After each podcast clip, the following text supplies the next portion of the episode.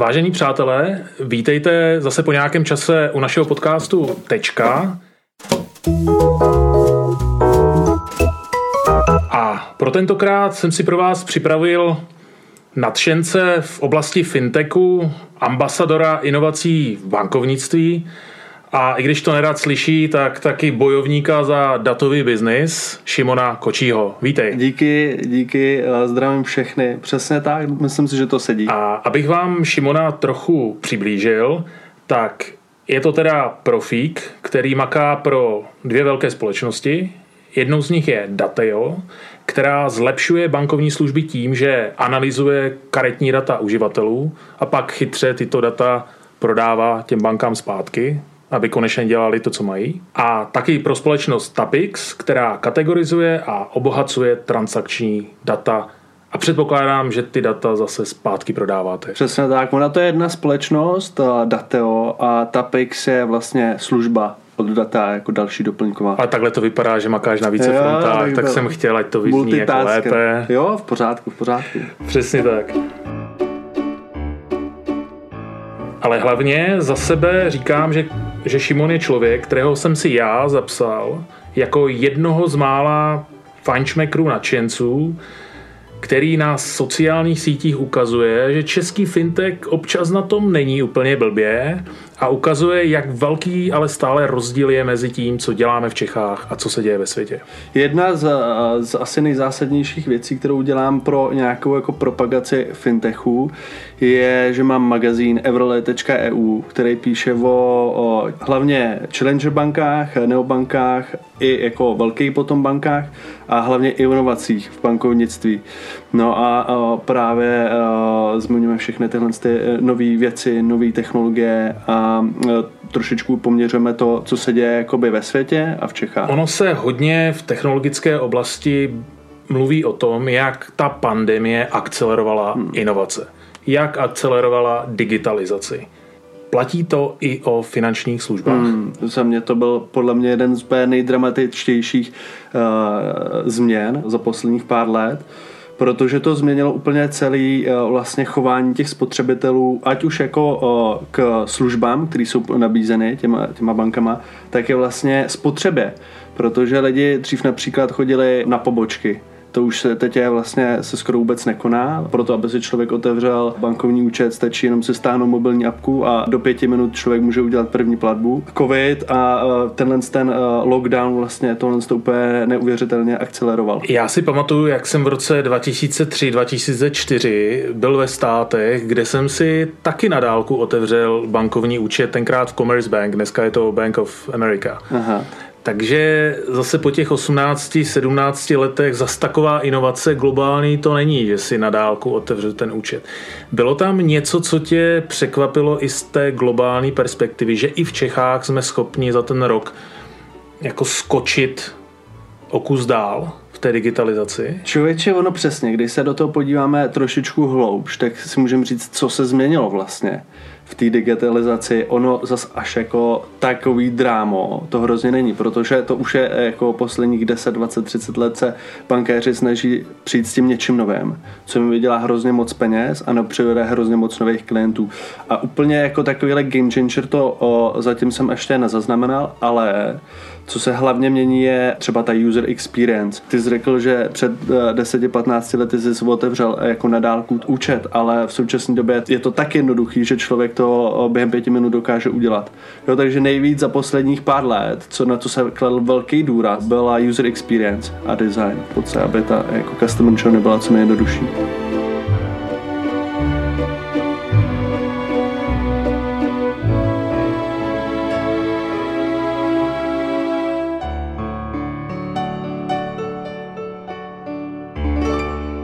nějakého pohledu bych mohl použít paralelu, že ten člověk, který vždycky chodil jenom do penny marketu a najednou objevil rohlík CZ, tak člověk, který chodil do té spořky na rohu, tak se dozvěděl, že jsou i jiné banky a že to může řešit online? Přesně tak. Přesně tak a ještě si myslím, že jeden driver v tomhle tom je, že začíná dorůstat uh, mileniálové jo, a začíná v nich, eh, ty banky v nich začínají vidět eh, velký potenciál protože začínají pracovat, začínají mít peníze a za 5-10 let už budou mít kapitál. No a pro tyhle ty, oni teď budou ty mobilní banky, aby za 5-10 let z nich začaly získávat tyhle peníze.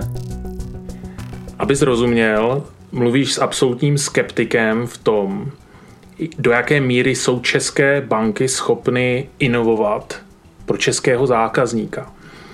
Tak by mě zajímalo, jestli i v těch větších bankách, spořitelná, komerčka, čopka a podobně, najdeš příklady, ať už UX nebo Customer Journey, která snese srovnání s tím, co znáš třeba z evropského a globálního trhu? Eh, jedinou takovouhle inovaci jsem teď viděl u Creditas, který udělali Richieho a v podstatě využívali open banking, aby agregovali všechny accounty. Jo, to se právě stane, že člověk může mít třeba 3-4 bankovní účty a Creditas udělali Richieho, který v podstatě spojí všechny tyhle ty bankovní účty.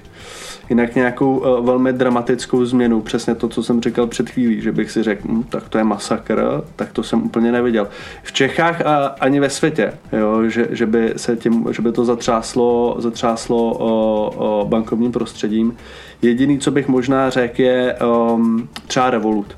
Jo, a ten je v Čechách, takže Revolut je za mě podle mě největší jako game changer a postrach všech bankovních jako institucí protože on eh, je velmi agilní, dokáže se přizpůsobit dané situaci, což přesně vidíme teď téhle situaci a dokáže nabídnout širokému spektru lidí přesně to, co oni chtějí. A to v Čechách zatím nevidím, no, že bychom... Třeba teď jsem byl nedávno v ČSOB si zařídit kvůli hypotéce účet a v podstatě musel jsem jít na pobočku, musel jsem tam strávit hodinu s tím bankovním poradcem a vlastně mi tam eh, hodinu prezentoval všechny jejich služby, jaký mají. Takže nevím, jestli jsme se v Čechách až takhle posunuli no, v tom tradičním bankovnictví, ale právě si myslím, že prostor tady je pro ty menší hráče, který vyloženě tohle jsou agilní a dokážou tohle udělat.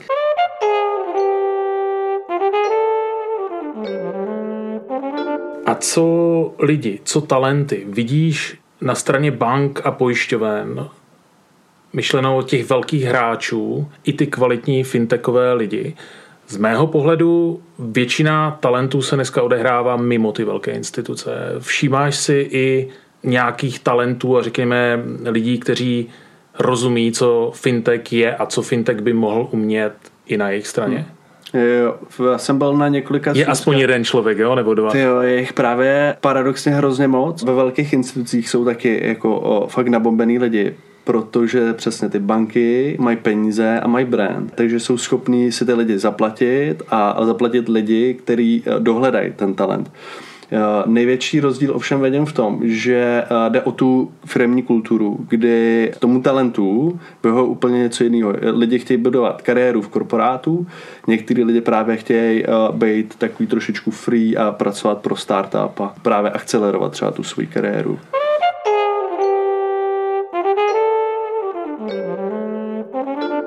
A teď si vem, nebo zkus mi prosím tě vysvětlit paradox, že zisk jedné banky v Čechách je několikanásobně vyšší než obraty všech fintechů, co tady snad od roku 90 byly dohromady. Myslíš si, že tento fundament někdy zlomíme a začne se to otáčet? Hele, tohle je odvěký boj fintechu a, a tradičních bank. Trošičku teď ob, o, uděláme jako velkou okliku, jo. Přesně přijdeme uh, ke korona krizi, kdy uh, vlastně se začalo ukazovat, že hrozně moc fintechů nemá business model, neví, jak vydělávat peníze. Revolut, Starlink, Monzo, všechny tyhle, které mají miliony klientů, tak prostě nevydělávají prachy. Hlavně, proč se to děje? Protože uh, finanční produkty, protože půjčky, pojištění a, a tak dále, a druhá věc je důvěra. Lidi mají důvěru v tradiční banky, protože už jsou tady několika, několik let, desetiletí, desetiletí že? takže už je znají, eh, mají v nich důvěru, jsou velmi regulované, takže tam, aby se něco stalo, eh, je jako Uh, není tam taková šance jako třeba u Revolutu nebo N26 německá banka měla velký unik dát, protože právě nejsou tak regulovaný jako banky. A tohle to si myslím, že eh, má zásadní dopad potom na tu profitabilitu toho, toho fintechu, protože nemá půjčky, musí to uh, skrz třetí strany dostávat, mít nějaký jako certifikace nebo licence, nemá, nemá důvěru, takže, takže třeba když právě člověk si jde pro hypotéku, já mám Revolut, mám další asi tři takovýhle neobanky a stejně jsem si šel otevřít novou, novou, nový účet do ČSOB protože tam jim věřím, že mi nabídnou dobré podmínky a že to neskrachuje za několik let. Nedávno jsme viděli, co dokáže udělat masa uživatelů v drobném investování na burzách. Viděli jsme, co dokážou udělat akcie nepoužitelného GameStopu. Vidíš v tom klasickém bankovnictví, v těch běžných produktech, případně v pojišťovnictví nějaký podobný trend, kde bychom mohli vidět miliony drobných klientů, kteří provedou tuto revoluci a reálně se opřou ne do hedžových fondů, ale ale do, do velkých bank a pojišťoven? Ale vůbec nevím, člověče, upřímně. Nikdy e, nic jsem takovýhleho nezaznamenal, aby, aby pro mě je to úplná novinka. To, co se stalo s GameStopem, to byl, to byl masakr. Hele, Reddit, máš takovýhle z jako komunity, ale nedokážu si teď představit, aby se stalo něco obdobného jako v bankovnictví. Pojďme zpátky do Čech a pojďme si položit tu otázku, v čem jsou nebo mohou Češi být světoví ve fintechu. Známe tady teorie o malém rybníku, malém trhu, malé škále a podobně a o strašně chytrých hlavách, které kdyby měli ten kapitál a ten trh, hmm. tak to dotáhnou daleko. Co z toho je pravda a co z toho pravda není? Já si myslím, že přesně tady máme eh, specifické podmínky, eh, které určitě eh, jsou příhodné pro to, aby nějaký fintech něco nebo člověk vytvořil, vymyslel a aplikoval. Tyhle ty podmínky nejsou tak unikátní, aby se určité, určité aspekty toho nedali aplikovat i na různých trzích. Jo? My jsme velmi podobný východu, takže to, co se udělá v České republice, může fungovat na Slovensku, může fungovat potom v Maďarsku, v Rumunsku a tak dále. Třeba i trošičku v Polsku. Takže můžeme vědět, že ty české startupy, Visto, expanduje do Polska, protože tam ta eh, situace je trošičku podobná, i ta kultura je podobná. Takže ve finále věřím tomu, že eh, jsme schopni tohle udělat, že jsme schopni jako expandovat. A pojďme do přímého porovnání. Řekl bys, že náš fintechový talent český je na tom líp než polský, maďarský, slovenský, bulharský, ukrajinský, ruský? Hmm, určitě ne. Myslím si, z toho, co jsem tak procestoval, všechny konference a všechny akcelerátory prostudoval na internetu a tak dále, protože uh, to je přesně taky, co se potřebuji účastnit s datem, tak uh, jsem nikde nenašel, uh, za prvé tam nebylo moc Čechů a za druhý nebylo moc českých takovýchhle programů. V Čechách máme uh, nějakou fintech asociaci, která nějakým způsobem funguje, pak uh, nemáme tady třeba žádný uh, jako úplně super lokální konferenci fintechovou a mezi, co, by mělo jako i ještě třeba mezinárodní aspirace, aby lidi z zahraniční přivítávali do Čech, tak uh, to tady vůbec nevidím. No. Kdybys měl kromě možná Twista jmenovat ještě jeden nebo dva české fintechy, které si zaslouží být jmenováni v tomhletom světoznámém pořadu? Tečka. Jde o to, o, taky ještě možná zpátky k jedné otázce, jako ty český startupy je rozdíl mezi B2B a B2C. B2C je hrozně těžký jako expandovat do zahraničí vůbec jako být úspěšný, ještě kor v Čechách. Malý rybníček, že jo. A B2B je velmi zajímavý taky právě. A já třeba vidím velký potenciál v B2B, protože banky mají strašně moc peněz a jsou hladoví po inovacích. Potřebují právě něco, čím doženou ty challenger banky a čím se odliší od těch ostatních tradičních bank. No a v Čechách vím, že tady je uh, startup, B2B startup Vultera, která dělá security pro banky a má velmi zajímavý, zajímavou propozici. Je to prostě, že zabezpečí mobilní apky, a je to úplně krásný řešení, je to jakoby v, v principu je to jednoduchý řešení, ale řeší to velký problém. No a ten už, uh, Vultra už také jako expanduje do zahraničí, protože je to SaaS, je to easy to scale up, jednoduchý na to, to, to jako rozšířit do hrozně moc bank. Takže to já spíš vidím, než v tom segmentu B2C, tak vidím spíš potenciál B2B, kdy přesně člověk vyřeší problém, jeden člověk vyřeší problém několika bank, jo, než aby člověk vyřešil problém české populace a pak expandoval do zahraničí. A když potom vezmu tu západní část světa od nás, je nějaká oblast, třeba právě v rámci toho B2B, kde český fintech může nabídnout svoji službu, know-how, talent projektům v západní Evropě a v Americe? Mm, určitě. No tak my jsme toho příkladem. My, my uh, v podstatě dostáváme poptávky od uh, západních bank. Třeba teď zrovna uh, řešíme něco i s Amerikou, kam jsme původně nechtěli vůbec expandovat.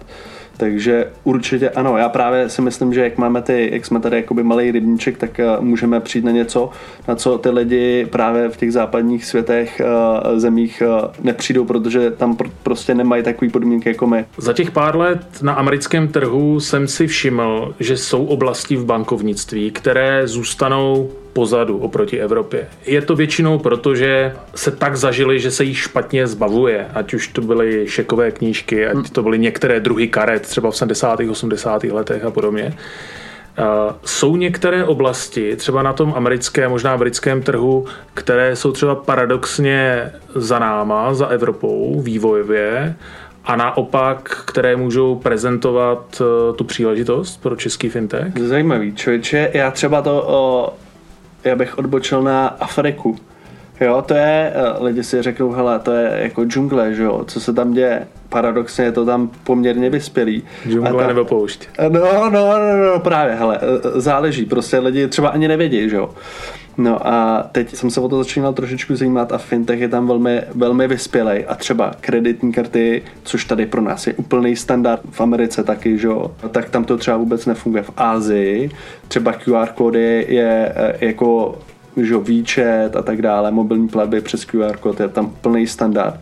A teď v Čechách se to sotva rozjíždí, že přijdete do hospody, tam si budete konzumovat a, ne, a mě, nezavoláte si čišníka, že chcete účet, ale normálně zaplatíte přes QR kód, který máte na stole a odejdete. Pro mě je to úplně nepředstavitelný, že eh, ne, neřeknu jako, tak, tak my jdeme, jo, nekradu, ne, zaplatil jsem. No, takže tohle si myslím, že v Čechách jako ještě se může přijít takovýhle, myslím si, zase je důležité rozlišit mezi B2B a B2C, eh, že eh, u lidí, jako spotřebitelů, budou podle mě nejčastější eh, způsoby těchto těch pladeb, přesně jako je zaplacení, zaplacení QR kódem, nebo teď se hrozně řeší že Face ID, že člověk přijde do obchodu, tam ho kamera naskenuje, bude skenovat všechny ty produkty, který naskládá do košíku a odejde, nikomu nic neprezentuje, nikam nic nepřikládá. Je to za mě ultimátní vlastně způsob, jak zaplatit. Pojďme ještě na chvilku rozvést tu Afriku. Pochopil jsem to tak, že oni přeskočili celou jednu generaci nepoužívají ani šekové knížky, ani karty a rovnou naskočili do mobilního, mobilních Přesně paymentů. Tak. Je tam eh, zase eh, specifické to prostředí, protože tam třeba v podstatě není McDonald, anebo tam má tak málo poboček, jako my máme v Praze, možná i my, takže eh, je tam market hrozně fragmentovaný, je tam hrozně moc malých obchodníků na rohu a tak dále. A jednou z právě ze specifik je, že si tam až teď jako hrne všechny ty lidi, fintechové firmy, který se snaží, tam snaží vytvořit ten trh a už tam nechodí s těma starýma technologiemi, jako jsou třeba kreditní karty, které pro nás jsou tady jakoby akcesory, který, bez kterých si nedokážeme pře, představit život, ale tam je to prostě už jakoby nepotřebná věc.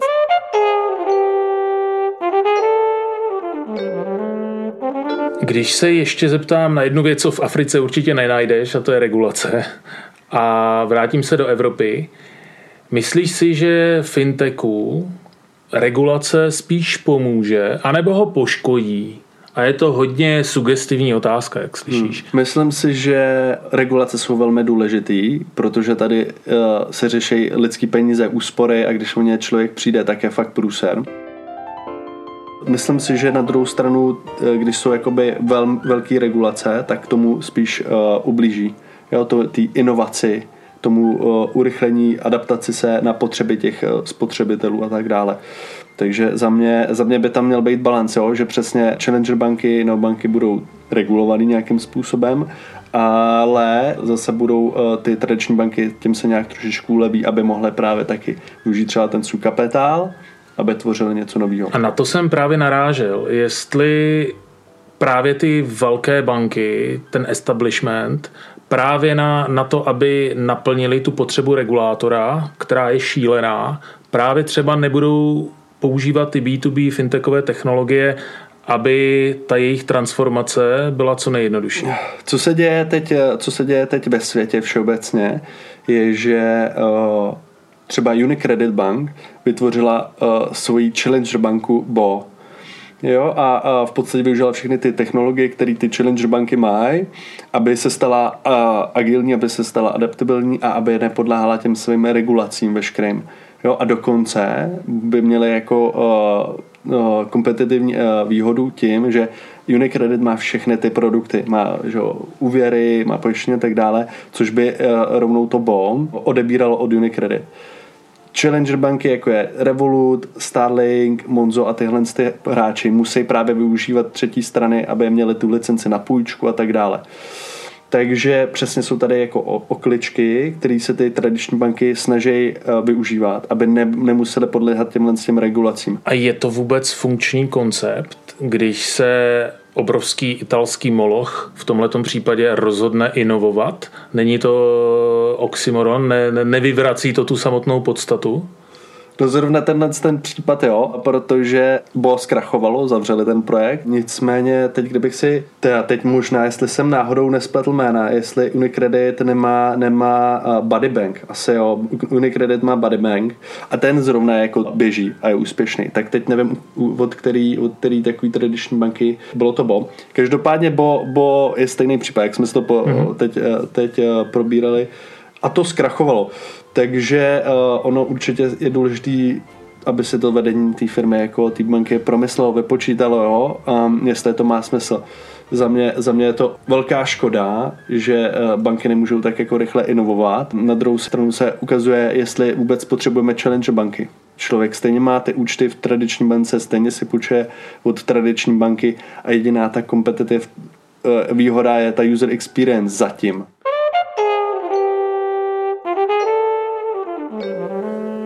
A moje otázka je, jestli právě tam není ta příležitost pro český fintech vytvořit tu úroveň nad těmi bankami, právě aby to UX, celá ta uživatelská cesta a celá ta, celý ten zážitek byl jako lepší, dokonalejší. A hold akceptujeme to, že ty banky tady jsou a budou. No jasně, no já si myslím, že to je teď eh, jako jediná cesta, jak to udělat.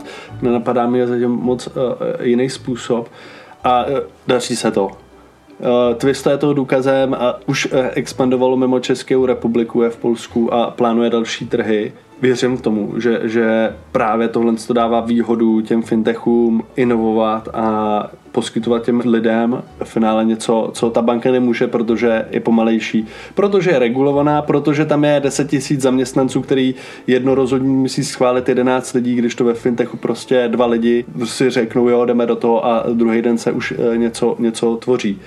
No a já se obávám právě eh, jako user experience není podle mě jako způsob, jak jako se odlišit. Je to super, je to nice, je to fakt hustý a jako jakoby zlepšit tu propozici, ale eh, myslím si, že teď se dokazuje právě to, že to není ten game changer v téhle v téhle době. Že sice hrozně moc lidí si otevře během vteřiny účet tady, ale taky ho opustí během té vteřiny. Že? Jdou ke konkurenci, to jsou extra jako mileniálové, který přesně mají šest účtů a jsou jakoby nepře, jsou eh, nelojální, takže jako to, že někdo bude mít hezčí apku, ne, neznamená to, že bude úspěšnější. Myslím si, že musí vyloženě na konci dne musí přinést tu hodnotu tomu člověku. Jo? Že, že poskytne lepší půjčku, lepší podmínky uh, pojištění, nějaký nový finanční produkt, který mu vylepší život a usnadní život. Pojďme se na závěr podívat ještě zpátky tady do Čech a pojďme se podívat na stát a na politiku. Oblíbené téma.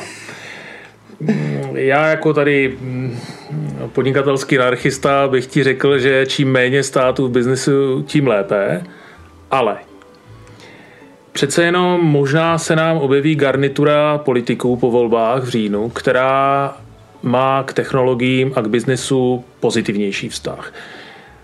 Ty jako kovaný fintekář to vidíš jak? Má stát podporovat fintech? Nemá?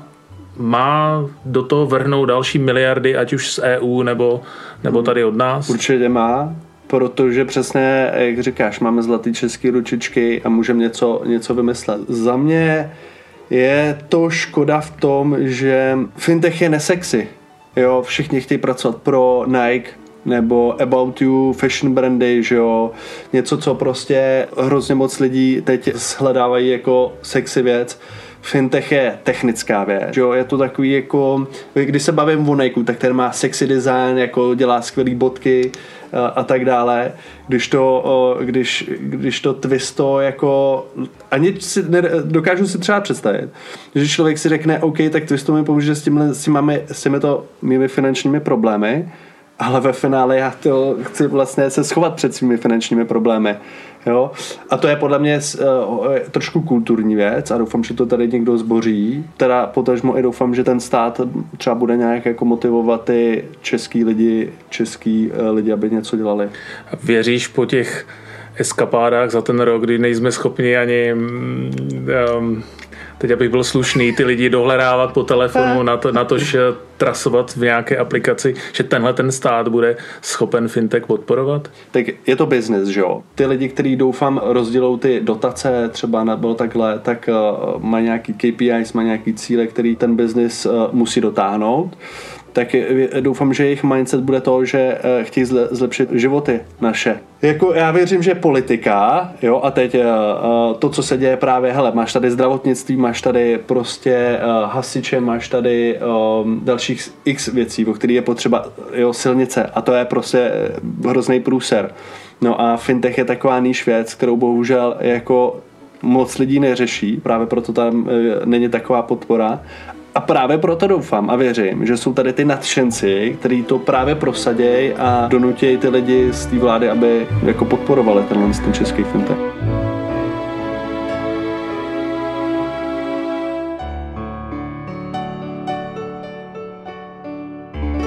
A proto jsem si s jedním z takových nadšenců dneska povídal. Takže díky moc, Šimone, za výborný pokec kolem fintechu a budeme si vzájemně držet palce, ať je nás takových nadšenců na tom trhu víc. Díky za pozvání a držím palce všem fintechům.